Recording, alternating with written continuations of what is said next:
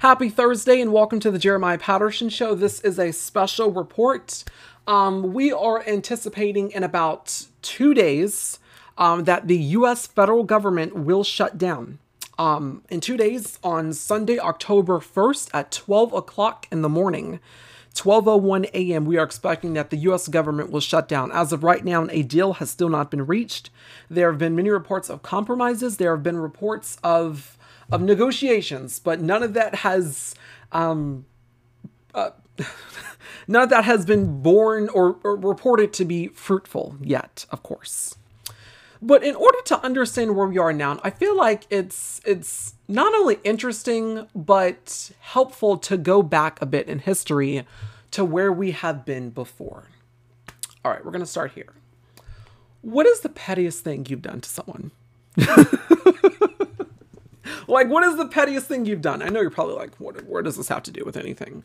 But, like, seriously, think about that for a second.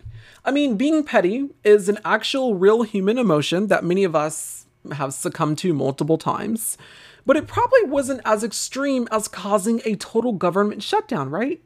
Because someone didn't say hi to you? I mean, I kid you not, this really did happen back in 1995. So if you've always had the suspicion or the interest or the conception that there are children in Congress, quite literally, that is very much true.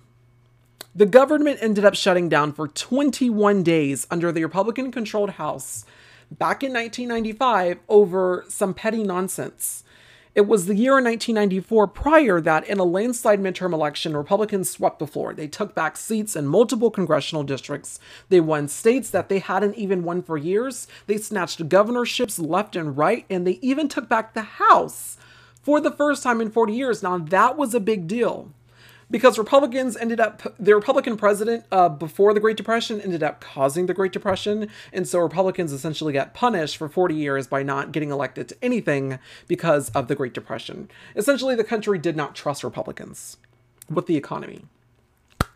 But it proved to be a Republican revolution in 1994. For the first time in four decades, 40 years, they finally got the House back. They finally had the speakership. They finally had the gavel again.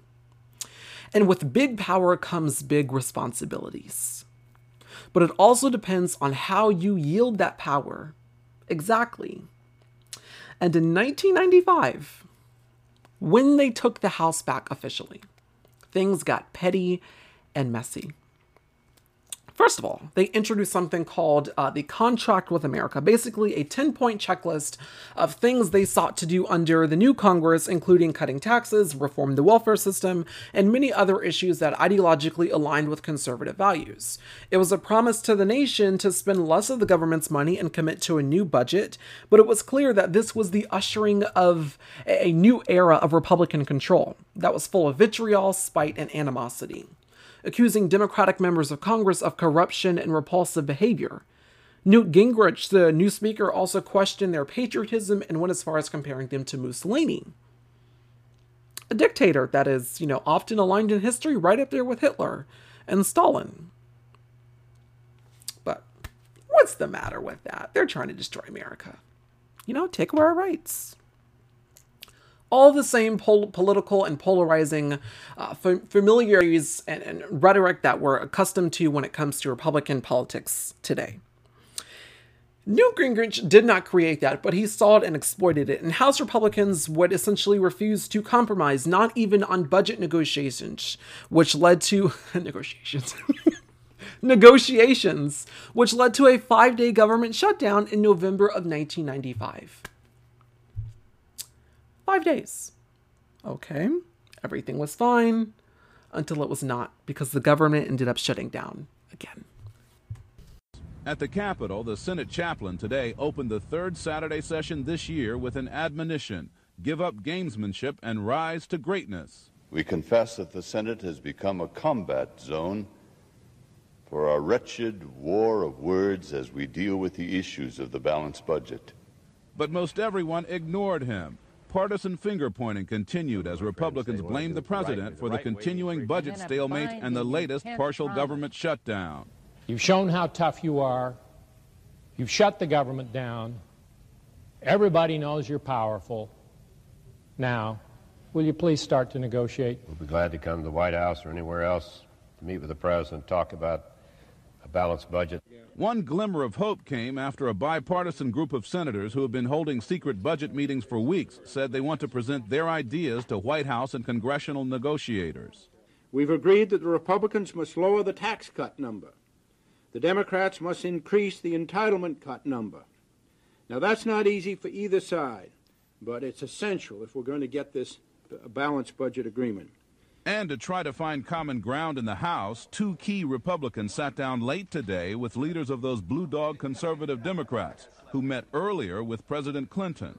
Senator Sam Nunn of Georgia says there will never be an agreement if it's left up to the liberals and conservatives in Congress, that moderates hold the key. The Senate will be back in session tomorrow in hope of some movement before Monday morning.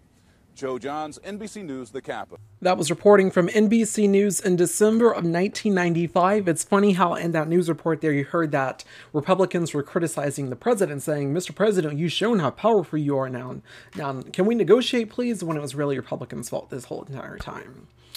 That would eventually be revealed, which would, you know, crush them. But, anyways, um, this shutdown was indeed avoidable and it was hyperpartisan. The government spending authority expired on December 15th, which was on a Saturday, so the shutdown wasn't really felt until 280,000 federal workers were forced to stay home. And of course, this was just literally, you know, 10 days before Christmas. At one point, Republican Senator Bob Dole said on the Senate floor, We ought to end this. I mean, it's gotten to the point where it's a little ridiculous as far as this senator is concerned. Really? But your party caused it. Three weeks in, more than 1,600 hospitality workers of the Yosemite National Park in California, they had been furloughed. Even some museums re- uh, resorted to private funds to unlock doors for a short period of time but there was finally a compromise. However, a thunderstorm came before the sun could eventually shine again. This is how the Washington Post put it, quote, Then came the cruel climactic twist. Just as the White House and Congress finally reached a deal, Clinton, Gingrich, and Senate Majority Leader Bob Dole came to terms on January 6, 1996, a Saturday. The snow began falling that afternoon. By the time the blizzard of 96, as it is called, the furlough storm, and the Alberta Clipper that followed it were over, two feet of snow had fallen on the Washington region, uh, region excuse me, and federal workers were idled for another five days. End quote. So the government shutdown is lifted, but oh, snow has fallen and we're trapped. So another five days of being inside without pay. During that time in the 1990s, there was this major earthquake in politics, this major political shake in terms of extremism and hyperpartisanship. You could feel that something was changing and something wasn't normal, but a different and dangerous new reality was setting in. And this week, we essentially are dealing with the same thing. The government is expected to shut down this Sunday, October 1st, if budget negotiations are met. A shutdown that has major implications for everyone and is expected to be a big deal, especially with this type of Congress that is, you know, in this type of political environment with this Republican Party. The Republican Party is no longer a political party, even if it means shutting down the government for fun and opening impeachment inquiries for absolutely no conceivable reason and burning down democracy in the process. That is no longer a problem for them. They are happy to do that because policy is not negotiable anymore. It is all about culture wars and who's popular in the party. Because if the government does shut down this weekend, it will completely and totally, exclusively, unilaterally be on Republicans. And we can quite literally say that. We also knew that this was coming. You may recall at the beginning of the year, when Republicans officially gained control of the House after taking it back in last year's midterm election, that they had a hard time electing a speaker. A speaker is needed to begin a new Congress. And frankly, by saying that they had a hard time is a vast understatement. It's also giving them too much credit. But after there was almost a physical fight on the floor, in party arguments, and a lot of compromises, 15 ballots later, 15, I kid you not, it literally should not take that long to elect a speaker. I mean, at most, probably two or even one if you're a sane party, but 15 ballots later, Kevin McCarthy was elected Speaker of the new Republican controlled House of Representatives. And you may recall there was a fight earlier this year to raise the debt ceiling or else the US would default on its debt. Now we're here. Happy September, everyone. It's almost over, by the way, because October is on the way. We're almost here with a government shutdown, literally at the doorsteps of the US. And this is not something that's going to be like, oh, well, we get a couple extra days off, you know, maybe we get to stay home and stuff. No, this this has major implications for many people. If the US government shuts down on Sunday, this Sunday, October 1st at 12 o'clock in the morning, the effects will be effect, will be felt immediately when it comes to single mothers and just families that rely on childcare or nutritional uh, resources and governmental assistance, that will all stop. Food stamps will stop. WIC will stop. Um, any essential food assistance will stop. These are programs that are essential to single mothers, programs that are essential to to middle class families, and that will immediately stop if the government shuts down. All non-essential programs and agencies will not be funded, which means their employees will not be paid. All non essential federal programs and non essential jobs. Once again, this does include food stamps, housing assistance, military benefits, WIC, nutrition programs for children, single mothers, and children will also be greatly affected as well when it comes to in party disputes and hyper partisan politics in the 21st century, in the year of 2023, when it comes to the modern Republican Party as a whole, when it comes to just politics in general, you must understand that shutting down the government has ramifications it's not something that you should just do for fun. It's not something that you should just do to, you know, I don't know, you know, become politically advantageous for your presidential candidate in next year's 2024 presidential election. It's not something that you do to show off as a sign of political force.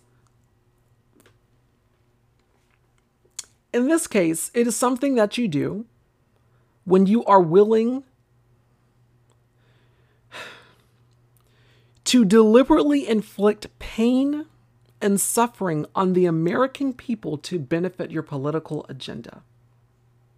Shutting down the government this Sunday would benefit Republicans completely because what they get to do is immediately blame the government shutdown on Joe Biden, the President of the United States, failing to compromise, failing to negotiate with us on budget. That's what they're going to say. But it's not the case. Because once again, we're always doing something petty in Congress, just like in 1995 when there was a government shutdown for absolutely no conceivable reason. We're always doing something petty.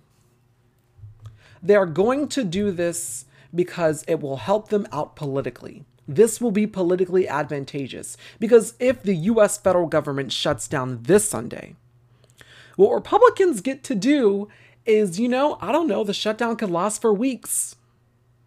This could last for days. But the longer this lasts, the better. Senate staffers is already betting on the fact that it could be from 14 to 30 days. We don't know. We'll see. But the longer government shutdown lasts, the more the economy is hurt. Hmm. The economy that's a good issue to maybe attack your, you know, prospective political opponent with in the next year for the 2024 presidential election. Republicans aren't shutting down the government over some stupid failed budget negotiations. They're shutting down the government to deliberately inflict pain and suffering on the American people to benefit themselves in next year's presidential election. They are not a party that focuses or is determinative on policy anymore. They are a party that is hell bent on extremism and favoritism and callousness to benefit a person that is their proposed frontrunner in next year's presidential election. Do not be fooled what's going on here.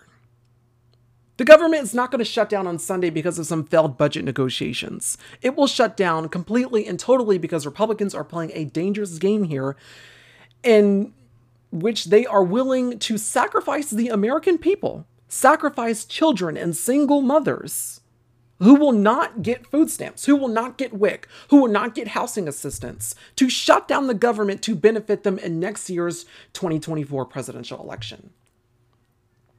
Who cares that those programs won't be funded? We'll get elected next year, at least in landslides. Maybe we'll have a Republican president back in the House. That's what Republicans are doing here. That is their game. They do not care about budget. they do not care about, you know, budget negotiations. That's what they're hiding behind to, you know, effectively burn down democracy in the process of this new rule, this new era in Republican politics. Do not be fooled by what's going on here. It is quite literally out in the open what they are doing. And it's completely disgusting and it's repulsive and it's sycophant. But these are the times we are living in. And I feel like that was essential for people to know. Because when push comes to shove, when the blame starts, which it will immediately, you can totally and completely that Republicans will immediately say, hey, this is on Joe Biden. We told the president to come sit down and negotiate with us. No, that's that's not the reason why we're gonna have a shutdown in three in two days. It's because this party is willing to succumb to some form of extremism and Trumpism to the point where it doesn't matter anymore who you are. It doesn't matter when it comes to the American people because that's not who they want to serve anymore. They are effectively serving a tyrant who's out of office to please him and to make him happy, conceivably so he can get reelected next year. But Republicans, right now, in the current iteration of the Republican Party, it is not mentioned, it is not uh, meant or nor able to function as a conceivable political party in the United States that is willing to participate in political discourse and collective patriotism. Because what this is masquerading as is patriotism, but it is not. It's extremism. It's something autocratic. It's something different. They do not care about you as the American people effectively, Republicans, it is a self interest now. They only care about themselves, they only care about pleasing Donald Trump.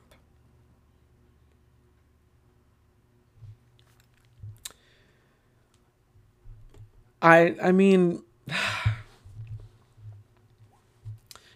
I will say that if the government does shut down on Sunday, um, we're going to have coverage literally almost every day to provide you updates on this um, because it's going to be heartbreaking.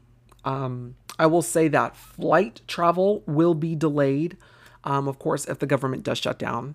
Um, because TSA workers are part of the you know the federal payroll, and so of course they will not be getting paid because D um, DOH will not be funded. The Department of Homeland Security DHS will not be funded. Um, but we, we're going to keep an eye on this. Keep your eyes open, heads up. Keep following us here on the Jeremiah Patterson Show with more news reports as we report on this just heartbreaking and completely you know, nonsensical story. But it looks like we are heading into a government shutdown that was completely unnecessary and diametrically unavoidable. But we are here. Thank you for listening to us on this special report. I felt the need to come back, although it wasn't completely polished, excuse me, but um, sometimes you just have to give raw journalism because that is, uh, uh, you know, the best at this point. You know, it's important to tell the truth and not mislead people. Um, so, thank you. Have a good day, and um, I will see you again on Saturday.